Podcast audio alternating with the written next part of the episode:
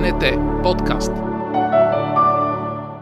Много от а, фактите, събитията, цифрите стоят отзад. И ако ти нямаш добра подготовка, няма как да, ги, да имаш достъп до тях. Да ги извадиш, да ги сравниш с тези, които ти се представят сега и да направиш своите изводи. Всъщност това отваря много по-голямата тема за журналистическите стандарти наистина.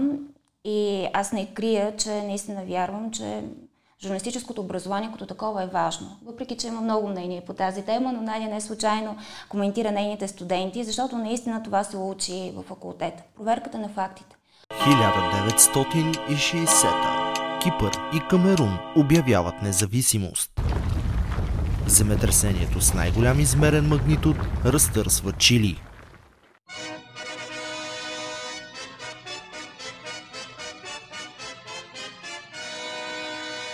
А на двайсети юли хиляда деветстотин и шейсета в ефира се излъчва първата истинска новинарска емисия в България.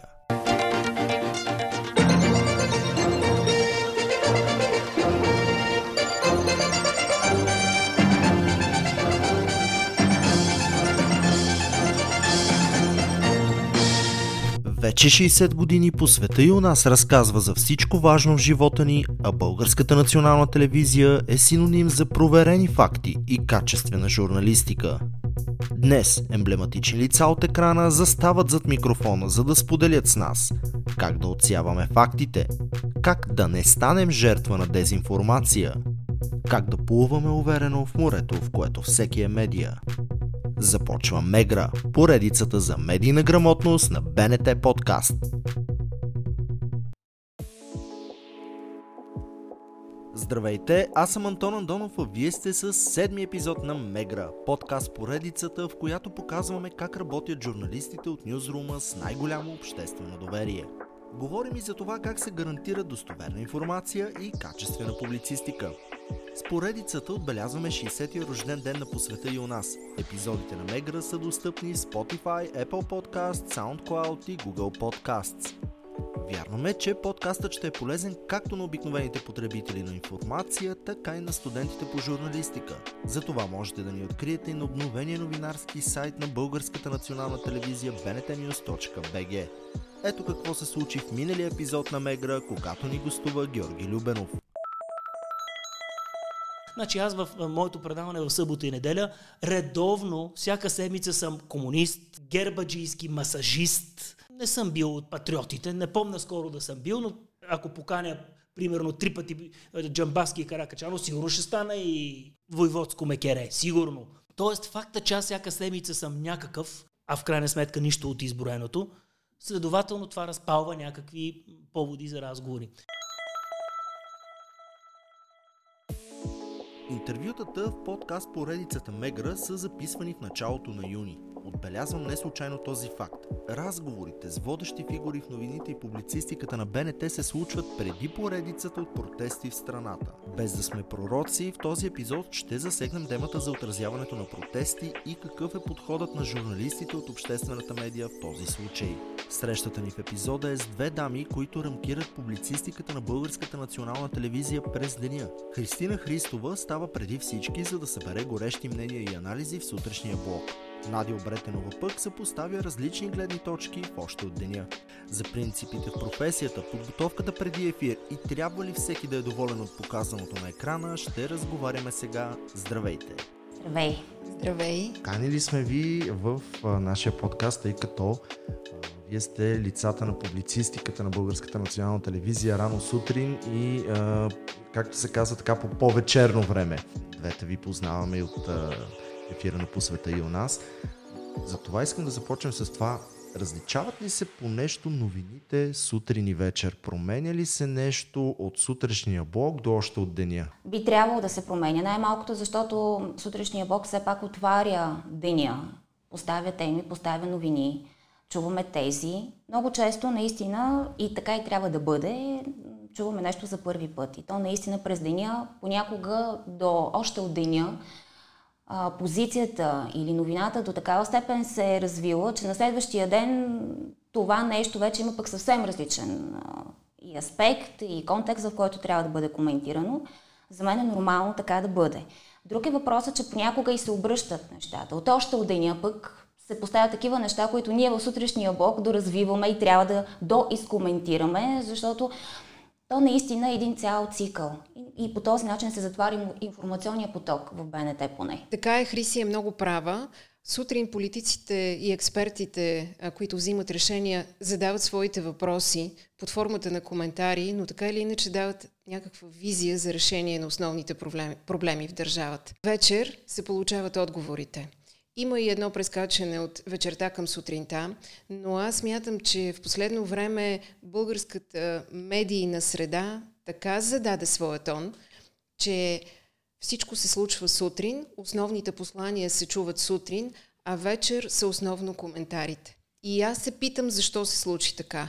А, представям си един свят, в който деня ни ще започва много леко, много спокойно. Хриси ще съобщава едни много хубави неща сутрин, ще ни предлага деня ни да върви по един лежерен начин, да няма много политика, да няма много стресиращи теми, така както се случва в ефирите на всичките телевизии, не само по Б Н Т, а вечер ще бъде времето за тежката политика и то не чак толкова тежката, просто ми се иска да живеем по-леко и по-освободено, но това, разбира се, сигурно ще се случи след известно количество години. Имаше такива опити, нека да кажем. Между другото, това продължава да бъде един от основните критики към нас. Защо от сутринта не занимавате с политика?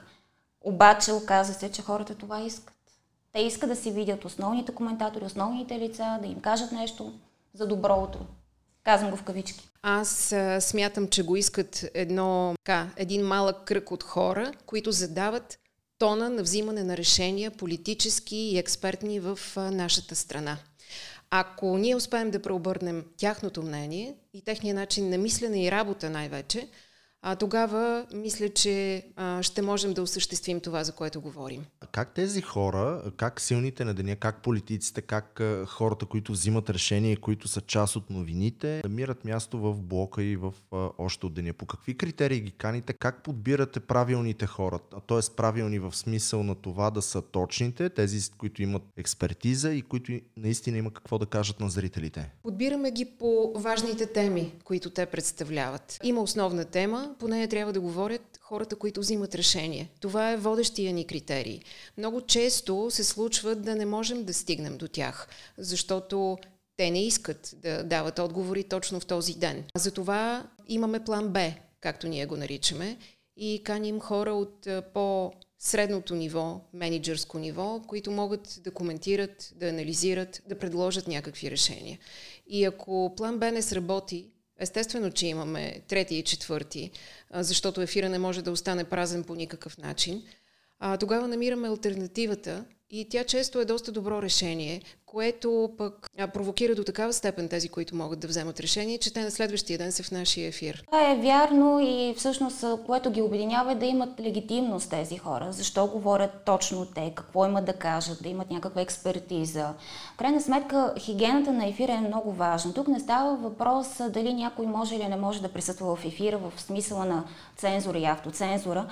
Тук става дума за това, че в крайна сметка, ако социалните мрежи са полето, където всеки може да направи, да каже всичко, то е ефир онова място, което пък ние, журналистите, чисто професионално би трябвало да оценим мненията, които са важни за хората, защото в ефира не всеки всяка крайна сметка може и трябва да, да стига. Наистина трябва да имаш някаква легитимност пред обществото, мисля. А управлява ли се държавата през сутрешните блокове? Има една такава теза. Може би наистина политиците искат това, тази изява в сутрешните блокове. Нека не забравяме, че те са и с най-дългото ефирно време.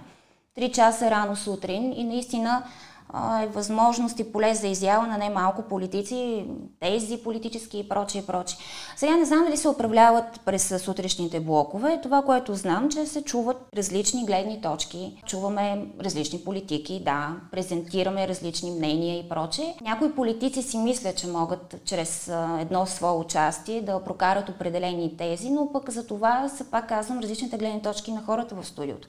За това е място на журналиста да постави граница, къде е е интервюта, къде е, къде е вече личното мнение, къде ако щеш монолога или да не бъде допускан подобен. Тоест, ако някой има нужда да се обърне към зрителите, има си граница, която не трябва да бъде прекрачвана. Не и да прави политика през това със сигурност. Има политици, които, когато не успеят в собствените си партии, в собствените си парламентарни групи, в собствените си политически проекти или в, пък в министерствата и институциите, които управляват, когато са слаби, когато не могат да намерят поле за изява там, те го търсят в медиите. А, много често се случва така. А, ние обаче имаме сетивата вече да ги разпознаваме. И на нас ни е ясно кога някой иска да дойде в сутрешен блог, в още от деня или в други наши коментарни предавания, за да каже именно това. Вече толкова а, сме свикнали, че ни е ясно, но пък и ни е любопитно, защото има моменти, в които а, просто си любопитен какво решение ще вземе един или друг и е интересно да го чуеш, независимо дали това решение ще бъде след това реализирано. Създават ли се събития специално, за да влязат в сутрешните блокове и новините? Давам един пример. На входа на блока, в който живея, преди около две години, се появи една интересна бележка, която обясняваше, че на следващия ден ще има жива връзка, не стана ясно между другото в кой сутрешен блок, на новосъздаден комитет, който протестира срещу застрояване в градинка в квартала. На бележката, явно разлепена по всички входове на, на блока, събираха хора, които в седем и половина трябва да бъдат на протест. Как се отнасяте към такъв тип събития? Да, ето тук е границата. Сега създават се новини в добрия смисъл на думата. Пак казвам, то това е идеята на сутрешния блок, да, да създадеш новина. Ако има новина, да направиш разследване, което да доведе до някаква новина. Да създаваш събитие заради участие, заради нещо, което да напълниш някакво ефирно време, разбира се, че не, не, не е редно, не е допустимо. Може би няма да е очудващо да кажа, че при нас това не се е случило. Аз поне не съм участвала като репортер в подобно нещо. А, най-малкото, защото е, ето както казваш сега и ти, рано или късно това излиза наяве. Знаете ли, че еди си коя медия ни направи протест? Това разваля имиджа и на медията, и на предаването, да не говорим за журналиста. Не, не е редно. Пример за това са протестите, политическите протести срещу едно или друго правителство, които много добре помним, ги имаше и се случваха през социалните медии. През Facebook и други платформи хора се организираха и когато свършиха ефирите на телевизиите, протестът приключваше. Аз като продуцент съм била много пъти в апаратната на новините в двайсет часа и тогава съм виждала точно това. Преди да включим съответната а, точка на протеста, обикновенно пред парламента, хората са лежерни, плакатите са спуснати, дъвчат се дъвки, говорят се някакви ежедневни неща. Когато камерата се включи, тогава всички вдигат плакатите, започват да скандират, а, тогава са най-ярките послания, всеки казва това, което е намислил и а, да не се лъжем, това, за което му е платено, защото има и такива протести. И след като камерата спре да работи, а, всичко отихва и всички си тръгват. Това ние не можем да регулираме като медии. Простата причина, че ако ние уличим тези хора в това, че протестират само за да бъдат включени в ефира на едно или друго предаване, ще бъдем критикувани, че не сме показали протеста. Може би е време а, ние със средствата, с които разполагаме и възможностите и на разследващата журналистика да влезем много по-надълбоко. Ние сме го правили десетки пъти, но не сме стигали до края, защото за да стигнеш до края е много трудно. Записвали сме, интервюирали сме хора и с скрита камера, които са казвали, че са взимали пари или са се облагодетелствали за това, че са се включили в един или друг протест. Но така или иначе, аз смятам, че ние сме длъжници на обществото и особено обществените медии. БНТ се стреми много, както каза и Хриси, да не допускаме такива изяви в нашия ефир, но те няма как да ни подминат. Ние живеем в този свят, в това общество, в което просто се случват така нещата. Това пък е много важна репортерската позиция на място. Наистина в този един момент, когато казваш, ти виждаш подобно нещо, винаги това репортера може и го казва. Тук до сега беше спокойно, както виждате обаче, в последните минути нещата ескалираха, например. Но така или иначе, когато ти си на място на събитието, трябва да предадеш това на зрителите, да кажеш каква е фактическата обстановка. Няма смисъл зрителя да бъде лъган, той си и вижда.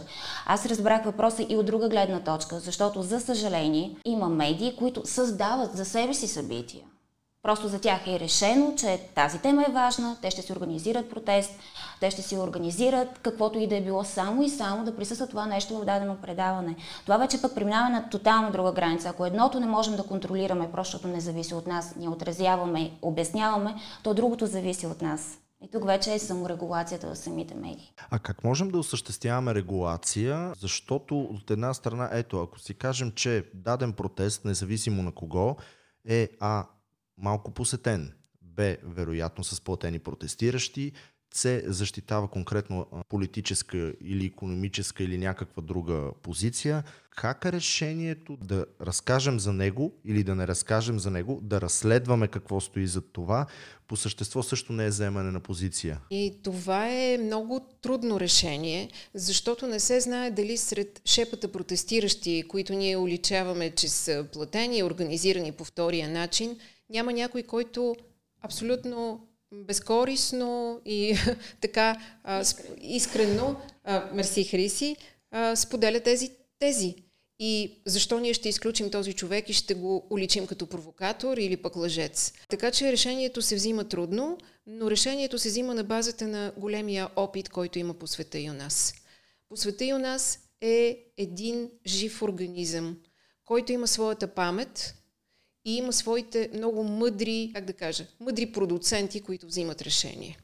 Това са хора, които знаят какво стои зад един протест, зад едно събитие, репортери с много дълъг професионален опит, които могат да направят анализа още преди събитието да се е случило, т.е. да предположат и да коментират това по какъв начин ще промени нашия живот. А, така че професионализма е този, който води нас при взимането на тези решения. Важен е стандарта. Аз си спомням масовите протести, когато се случваха срещу кабинета Орешарски. Тогава като репортер, нали, като продуцент и водещ на новини, това беше стандарт, стандарта, който беше поставен не само на мен, а и на всички колеги, които отразявахме протеста. Не даваш оценка, много ли са хората, малко ли са хората. Знаете, че имаше тогава разминаване, официалните власти, картината показва. В крайна сметка ние трябва да забравим, че сме телевизия. Хората гледат, хората могат да преценят много ли са, малко ли са, какви са, какво искат. Задай въпрос, направи анализ, точно, точно този, за който ти говориш, хората нека да преценят. Добре де, но не е ли трудно да бъдеш журналист и да вършиш работата си нормално и качествено в момент, в който мненията в обществото са значително поляризирани? Нещо, което може би деветдесетте се случваше в началото по линията ляво-дясно, червени и сини, сега мисля, че по-скоро се случва по различни теми и е провокирано изключително много от а, социалните мрежи, от това как а, има така много остри гледни, гледни точки. Или винаги някъде в средата. То това му е работата в крайна сметка, да е не, нито на едната страна, нито на другата страна. А това, че има различни мнения, то винаги е имало. Винаги е имало и футболните страсти, и ЦСКА, и Левски, винаги, абсолютно, както един спортен журналист не може да си позволи да каже привърженик на кой отбор е, така и журналиста. В крайна сметка, ако няма такива различни мнения, би било доста странно. Работата, че е трудна, трудна е. В крайна сметка обаче си е, как да кажа, и твоето, твоето призвание е нещо, което си решила да правиш, но нали за това си е посредник, нали за това е клишето между власти, имащите, между обществото, ориентирай хората, покажи различните гледни точки, не заемай позиция. Ако правиш коментар, нека да бъде ясен, че е коментар. Или е трудно, или лесно, няма лесно. И аз мисля, че е много трудно. И разликата между деветдесетте, които ти споменаваш, и сегашното време е тази, че през деветдесетте много ясно, като че ли ни личеше на чия страна сме. Дали харесваме СДС или политиката на БСП, дали сме привърженици на, зелените, на Зелената партия. Тогава беше много структурирано, много ясно. Ти самия като журналист имаш пристрастия, докато сега нещата са много по-различни. Аз смятам, че ние журналистите като професионалисти израснахме страшно много. И това, което казва Хриси сега е вярно. Сега трябва а, да дадеш различни гледни точки, като разбира се, никой не ти пречи оценъчно да някакси да, да кажеш коя според теб е правилната и кое решение е най-доброто, на базата наистина на това, което си наблюдавал в този ресор, в тази сфера, в тази политическа ситуация. И да, още един път се връщам на първия ти въпрос. Да, много е трудно да си журналист.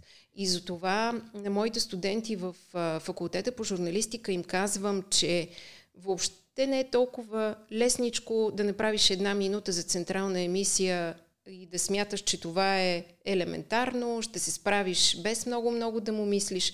Зад тази една минута на всичките ми колеги по света и у нас стои къртовски труд, понякога няколко дни проучване, цял ден работа, за да прослушаш всички интервюта, които си взел, а после да ги сглобиш, най-накрая да изведеш най- най-точната новина от тази една минута.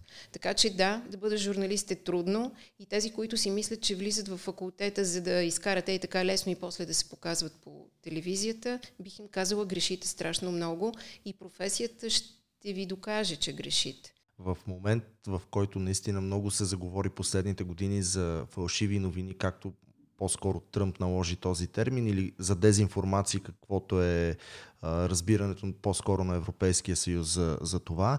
Има ли такова нещо като алтернативни факти, тъй като и за това нещо се заговори също доста напоследък? Алтернативни факти, може би, по-скоро бих казала неизвестни факти. Това може и да го има. И, и със сигурност го има. И нашата работа е да търсим тези факти, които не са ни поднесени на тепсия. Защото много често, когато някое събитие се анонсира, то е придружено с една справка с фактическата установка, върху която ние трябва да стъпим, за да го отразим. Разбира се, много от а, фактите, събитията, цифрите стоят отзад. И ако ти нямаш добра подготовка, няма как да, ги, да имаш достъп до тях, да ги извадиш, да ги сравниш с тези, които ти се представят сега и да направиш своите изводи. Разбира се, ако става въпрос за нещо позитивно, за някоя позитивна новина, за някакво такова събитие, не е толкова фатално. Фатално е, когато някой се опитва да те подведе като журналист, да ти даде петдесет процента от информацията и останалата да я скрие, за да може да направи събитието си хубаво, новината прекрасна и да няма никакви критики. Срещу това, примерно, как е получено разрешение за строежа на а, подпорната стена на, стена на Алепо и това, как точно този терен от общински е станал частен, а, стоят страшно много факти, които сега някой се опита да ги прикрие, но по света и у нас със средствата, с които разполага и в сутрешния блок, аз точно за това говоря, защото в сутрешния блок при Хриси стана ясно, че някой просто е направил едно закононарушение и сега е въпрос на едно известно време ние журналистите да го разберем. Всъщност това отваря много по-голямата тема за журналистическите стандарти наистина и аз не крия, че наистина вярвам, че журналистическото образование като такова е важно. Въпреки, че има много мнение по тази тема, но Надя не случайно коментира нейните студенти, защото наистина това се учи в факултета. Проверката на фактите. Това е, да не кажа сто процента от работата, но деветдесет процента от работата е това. Да се научиш да четеш, да гледаш документи, не някой да ти каже какво. Не ще видиш документа, кога е получено разрешението, кой го е подписал, кой го е одобрил. И всичко това, за да няма тези информация, за която ти говориш. Иначе ние в нашия речник имаме този израз. Истината е някъде по средата. Нищо не е черно-бяло, но в крайна сметка има неща, които целенасочено се прокарват като нишка и целенасочено се подвежда аудиторията и такива, които ако премериш плюсовете и минусите и покажеш едната другата страна, може би ще излезе това, което, за което говори Надя, алтернативните неща, които стават малко по-скрито, но тук е журналист. Той няма... Нито едната страна има изгода от това, другата страна пък може изобщо да не знае, но журналистът е третата страна, който трябва да порови, да попита, да постави темата. Вече тези журналистически рефлекси, те се учат. Този разговор за, за фактите, това, което Надя ти спомена, беше за това, че има някои, които през това се опитват да ви подведат. Случило ли ви се някога в кариерата ви, в работата ви, да бъдете наистина подведени? Да, аз съм подвеждана, но съм успявала да разбера, че съм подвеждана, ако не веднага след като съм направила новината или съм съобщила тази новина, то много бързо след това. А по простата причина, че стандартите, които следваме ние тук в Б Н Т, са такива, че ако ги следваш, няма как да не достигнеш до истината. То може да стане малко по-късно. И да си признаеш, че си сгрешил, разбира се, или да, айде, ако не си признаеш, да допълниш а, проучването по темата и да се разбере, че всъщност има и друго мнение. Да, на, на всеки се е случвало да греши. Сега не мога да си спомня за някой конкретен случай, за да го дам за пример, защото той би звучал много по-интересно, много по-естествено, но ако се сети до края на интервюто, ще го споделя. Всъщност това е най-големия кошмар за всеки журналист, репортер, водещ, няма значение да не бъде подведен. Нали? Най-голямото притеснение, т.е. това е цялата подготовка предварително и така. Чак подведена също не мога сега да се сетя, нито като репортер и сега като водещ, въпреки че имах един куриозен случай с събеседник, който предишния ден беше оговорен по телефона, знаеше за какво се включва, в момента в който му се зададе сутринта въпроса край Левски, хайде така ще а, отгадна. Той каза, аз не знам за какво говорите. И изведнъж интервюто може да приключи на тридесета секунда. Той не знаел за какво, за какво изобщо го питаме. Стана ясно до края на интервюто, че знае за какво става дума, но тогава наистина за момент си казах, аз тук подведена ли съм в тази информация? Той наистина ли не е този човек, за когото аз бях чула и трябва да питам? За секунди така ти минава през, през съзнанието това, но когато си в ефир се овладяваш, чрез въпроси, въпроси, въпроси, стигаш крайна сметка пак до истината. Така че и тук пак е въпрос на подготовка. Винаги до това опираме. Няма значение дали като репортер или водещ. По какъв начин сайтовете и социалните мрежи промениха играта? Говорихме си за това, че през социалните мрежи се случват събития, организират се протести, обаче и доста политици, и то не само в България, но и в чужбина, започнаха да припознават социалните мрежи като, като медия, като канал за комуникация. Промяната е голяма и тя е необратима. Социалните медии няма как да замлъкнат, а те все повече и повече ще спазват тази хигиена, която спазваме и ние традиционните медии. Само че сега има един период, в който това нещо се случва и ние сме свидетели на случването на това. Как социалните медии се пълнят с новини, истински, фалшиви, подвеждащи, алтернативни, всякакви. Няма как аудиторията да разбере дали новините са фалшиви. Много пъти са ме питали как да разберем, че тази новина е фалшива. И за мен рецептата в момента на този етап е следната. Ако ти следиш този канал за информация, ако всекидневно се информираш или се интересуваш от това какво се публикува на него, ти неминуемо ще разбереш кога те подвеждат и кога те лъжат. Не можеш да скачаш от сайт на сайт, от... традиционна медия, каквато е Б Н Т. А, след това да гледаш някакви социални мрежи с съмнително качество, кой качил, кой не качил, кой разбрал и кой не разбрал, и да искаш да си съставиш една реалистична картина на това какво се случва в страната. Няма как. Затова и а, винаги съм го споделяла с хора, които са ме питали. Следиш го този сайт, тази социална мрежа и си правиш изводите каква теза се прокарва през нея. Ако я споделяш, споделяш. Ако се съмняваш, се съмняваш и проверяваш на друго място дали това събитие присъства и въобще как е интерпретирано.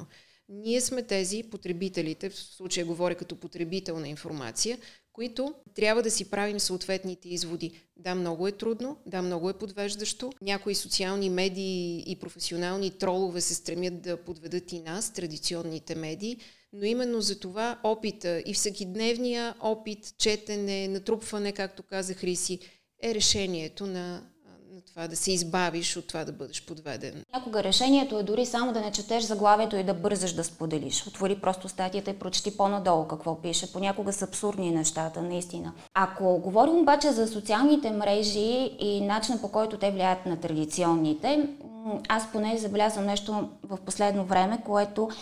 Социалната мрежа Facebook, например, се опитва да наподобява с живите връзки. Всеки в момента може да предава на живо всичко. Да го гледат хиляди, много хора, да коментират в този един момент. В същото време, ако допреди известно време ние показахме социалните мрежи в ефира, като коментари на зрители, какво са качвали, какво ги е интересувало, в момента през социалните мрежи ни говорят политици. Там има политически позиции, там има сюжети. И вече виждаме как в новините се появява какво и какво е написал във Фейсбук, как му е отговорено на следващия ден. И вече тук хората малко не правят разлика между Фейсбук и традиционната медия. Ако го няма в ефира, казват те нещо скриха, аз го видях това във Фейсбук. В същия този момент във Фейсбук се има съвсем различен живот тази новина, с съвсем различно коментиране и прочее. Много е интересен процесът. Той, както каза Надя, няма да спре до тук. Напротив. Но мисля, че по-скоро традиционните медии ще трябва да се променят към Фейсбук и социалната мрежа като цяло, отколкото обратното. Обратното няма просто да се случи. Какво правим с жълтите сайтове и тези с така скандални, често непроверени информации? Защо задавам въпроса точно така? Пак в началото на деветдесетте много хора си купуваха и вестник Дума, и вестник Демокрация, за да могат да сравнят двете гледни точки, евентуално да намерят истината някъде по средата. Обаче сега се случва така. Имаме медии, които са традиционни, престижни, утвърдени, с голяма история. Има и такива, които, да не се лъжем, често са пощенски кутии. Това, че те са пощенски кутии, не пречи понякога да изваждат новини и да изкарват някакви факти. Трябва ли обаче така априори да ги пренебрегваме? Аз лично пренебрегвам жълтите медии, защото никога не мога да бъда сигурна дали нови... една новина е истинска новина. Дори тя да е такава, аз няма да я възприема като такава, а ще я подложа на съмнение веднага и докато не я проверя, тази новина може би просто да е прегоряла и да няма нужда повече да бъде съобщавана. Ако някой иска да се чуе неговото мнение, ако иска да съобщи нещо, има си начини, по които може да го направи. В България има толкова пиар агенции, има толкова медийни съветници и толкова много хора, които биха могли да посъветват някого къде да си съобщи новината, как да го направи, че аз не бих приела за истина това, че е, организацията, човека или който и да е, е намерил само тази медия, жълта, през която да си пусне новината и събитието. Категорично смятам, че жълтите медии са тези, които изкривяват пейзажа в България и те го изкривиха страшно много до толкова, че ние да възприемаме някои социални медии като жълти, защото те препечатват такъв тип информации и миксират истинско съдържание, проверено съдържание с фалшиво и в а, този смисъл те самите се превръщат в а, медия, социална медия, на която не можеш да знаеш да й вярваш ли или да не й вярваш. Затова а, проверката на факти, събития и всичко, което се случва през традиционните медии е задължително, ако някой иска да вземе решение на базата на, на информация, която, се, която е публична. Ако няма достъп до институции, до а, нали, важна информация, която е институционална информация и иска да вземе решение на базата само на медийна информация, трябва да се довери на Б Н Т, на други обществени медии, на големи а, сайтове, на доскоро вестници, таблоиди, които излизаха всекидневно. Между другото нещо а, се сетих тук, каза чуждестранни медии. В България като че ли много обичаме да кажем, че нещо е препечатано в New York Times, че нещо идва от Wall Street Journal. Ние примерно като, като обществена медия винаги сме сравнявани с Би Би Си. Но извън този пример, а, знаят ли българите, знае ли аудиторията достатъчно добре спецификите и на чуждите медии? Защото, да не се лъжим, и там има а, така определени пристрастия, определени интереси, които се защитават. Да не кажем, че най-големият скандал, който се случи в а, последно време, премина през а, чуждестранни медии, за да стигне в България. Този с а, а, хазартната афера, така да я наречем. Не знае аудиторията. И често колеги журналисти, които не са учили много в факултета по журналистика, това, което Хриси каза и обърна внимание, не знаят спецификата на чуждестранните медии. И понеже ние сме, да не се лъжим, ние сме в ролята на малкия играч на европейската и на световната сцена, ние като България, като държава. И винаги искаме някаква оценка отвън, някой да ни похвали, да ни потупа по рамото, като едно дете, което е в десети-единайсети клас и успешно си е взело а, изпитите, искаме да ни кажат, че сме най-добрите. И може би това е характерно за всяка една държава. Не зная, аз съм работила само в България и не мога да направя сравнението. Никога не съм обсъждала тази тема с а, чуждестранни колеги, но така или иначе външните оценки винаги са много важни. Ние трябва да направим така, че да кажем на нашата аудитория: да, в тази медия има оценка за България, но тази медия е, работи в такъв контекст, тя се свързва с е, такива политически играчи. А, затова ние трябва да възприемем тази оценка така, пък в е, друга медия има е, коренно противоположното мнение. Дайте да ги сравним. Това е нашата работа. Нямаме много, ни е забързан ритъма в телевизията, в електронната медия, да правим това. Но може би ето това е една добра тема, по която си струва да се замислим. Аудиторията има този рефлекс. Аз сега напоследък пък забелязвам, да кажем в по-младото поколение, с цялата условност на това, казват, да, вие цитирате не знам си кой вестник, но изкарвам от контекста и я да видя аз там наистина дали го пише. Наистина се отварят сайтовете обикновено. В повечето случаи наистина е така, не е изкарвам от контекст, но понякога някои изречения свършили работа на тази медия, карва я в, в употреба. Така че пък, освен всичко друго да информираме, тук и възпитаването на аудиторията. Просто отворете, вие сте и без това пред компютъра в момента. Когато ви кажем, че нещо някъде го пише, прочетете го. Вече всички знаят, езици могат да направят този информиран избор. Просто е въпрос на, на желание. Как реагирате, ако в студиото на интервю при вас е гост, в чиято теза много се съмнявате, но в момента нямате доказателства, с които да му опонирате, нямате аргументи, но, но някак чисто инстинктивно знаете, че този човек е леко съмнителен. Ако нямаш нещо, което кажеш, не, извинете, аз знам обаче еди си какво, просто питаш, питаш, питаш. Дори ако щеше с поведение, винаги можеш да покажеш, че не се ангажираш с нещото, което той твърди. Аз имах такъв случай. В този момент питаш за доказателства, поставяш го в контекст, ако той започне. Знаете ли, аз винаги разчитам на това какви хора ни гледат. Надявам се, че хората наистина могат да преценят. Те инстинктивно могат да видят кога някой ги лъже, кога някой използва някакви факти за собствена угода, чрез въпросите на журналиста в студиото. Ние не сме безгрешни, ние не знаем всичко. Аз знам, че не знам всичко. Няма как да знам всичко. Въпросът е, и няма как да заблудя аудиторията за това, но с въпросите си да ориентирам. Да, случва се. Много добри продуцентски, редакторски и репортерски екипи работят в Б Н Т. И е много трудно гост, който е в студиото, да съобщи някаква информация и тази информация да не е проверена от тези екипи, за които споменах. Да, може и да се случи такава ситуация. Но няма водещ по Б Н Т, който да не си е заслужил позицията на водещ. Той е информиран, той има професионален опит, той е преминал през това да бъде репортер, редактор и е стигнал до водещ. И той има много силен и сериозен, стабилен бекграунд зад гърба си.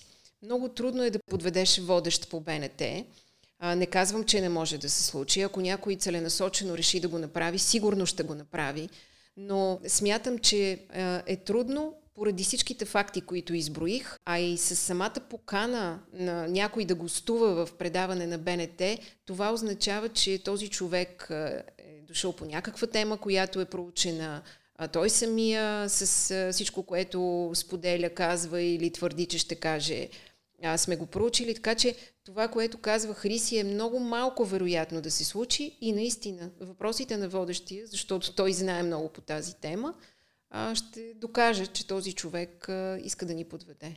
Хипотетична ситуация. В неформален разговор един от гостите ви днес споделя изключително интересна информация или някакъв факт за гост, който сте планирали да дойде утре в предаването. Ще използвате ли тази информация и ако да, при какви условия? Ако е свързана с темата, по която говорим. Ако тя е свързана с личния му живот или с някаква скандална ситуация, която няма нищо общо с темата на разговора, аз не бих я използвала, но се съмнявам дали и в другия случай а, ще я използвам във вида, в която съм я добила. Защото ако този гост от предишния ден не я е споделил в ефира, то означава, че иска аз да я споделя или аз да съм тази, която да изговори всичко това, което той разказва. Така че малко се съмнявам в тези факти, които някой не иска да ги сподели в ефира. Но да, с цялата условност бих си помислила. Може би отговорът е петдесет на петдесет, зависи каква е информацията. Да, отговор тук трудно би могъл да се каже. Още повече, че онзи принцип, за който сме чували, кое е интересно на обществото и в интерес на обществото. Някога и личният живот е важен, когато някой ти е споделил, когато обаче е важен, истина има интерес, обществен интерес към този личен живот. Знам ли, някои страхотни вечери, екскурзии е правил с държавни пари, например. Не, не бих го казала директно, Но пак тук е въпросът на въпросите. С въпроси винаги можеш да изкараш истината. Така мисля. И най-малкото, чрез въпросите да открехнеш вратата, която така да накара, ако аз съм в сутрешния блок, Надя в още от деня вече с повече събрала информация да стигне до самата истина. Лукс ли е факт-чекинга? Как проверявате фактите, когато двете се подготвяте за разговор с гост? Ох, да, това е трудно. Не винаги ми стига времето да прочета всичко и затова разчитам на сайта на Б Н Т най-много, защото знам, че всичко, което е на нашия сайт е проверено и то много пъти проверено, за да стигне до там. И а, разбира се, с а, медии, на които имам доверие, сайтове, на които имам доверие, много често се ровя в сайтовете на институциите. Там понякога е заровено кучето. Даже се изненадват а, някои министри, съм ги виждала. Как се изненадват, когато аз им казвам, на вашия сайт пише, според мен те не знаят даже какво пише на техния сайт.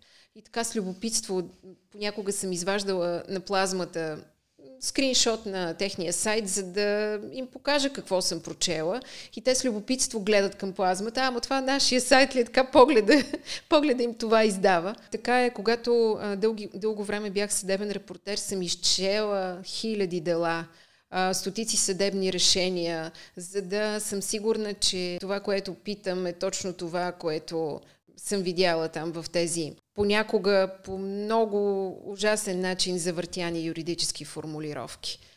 Но да, човек трябва да се подготви непрекъснато. Любопитство и съмнение. Поне за мен това са основните неща, които не трябва никога да забравяме. Като журналист, ако загубиш любопитството към темите, към гостите, мисля, че голяма част от енергията на работата ти е приключила. И съмнението. Винаги, когато някой ти каже нещо, го подложи на съмнение, провери го. Нямаш време, нямаш... Това са оправдания. Четене на документи отнема много време, четене на сайтове, да, отнема много време. В крайна сметка обаче, нали, това ни е работата. Надя го каза, то не е въпросът само да се покажеш по телевизора, това е лъскавата част на нещата.